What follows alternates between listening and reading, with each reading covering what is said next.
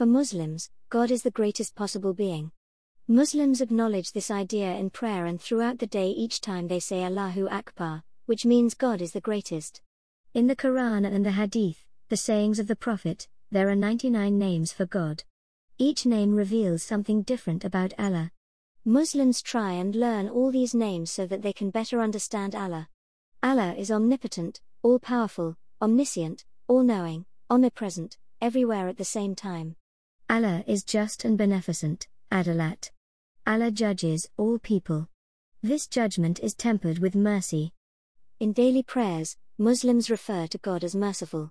God understands human suffering and knows how difficult it is to live according to God's demands.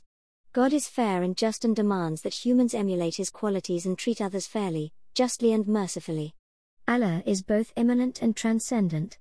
Although Muslims believe that God is the greatest, He is also close to His people. The way to describe this is to say that God is immanent, near, and also transcendent, beyond this world.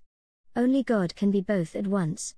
As Creator, God is not restricted or limited by the physical world. At the same time, Allah is attentive to His people, wants people to pray, and is in control of all events in the world. Angels are very important in Muslim tradition. They are the only beings who can receive the word of God directly. Angels are one of the main six articles of faith for Sunni Muslims. Allah created angels from light. They are purely spiritual beings who cannot sin, which is why they can bring God's message to mankind. They do not have free will and thus are incapable of sin, unlike humans who do have free will but sometimes misuse it.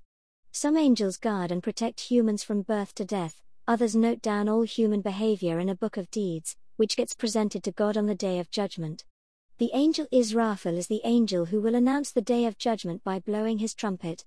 The angel of death, Azrael, has helpers who take people's souls to Allah.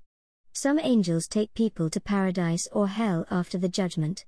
Angels are fully involved in the lives of humans.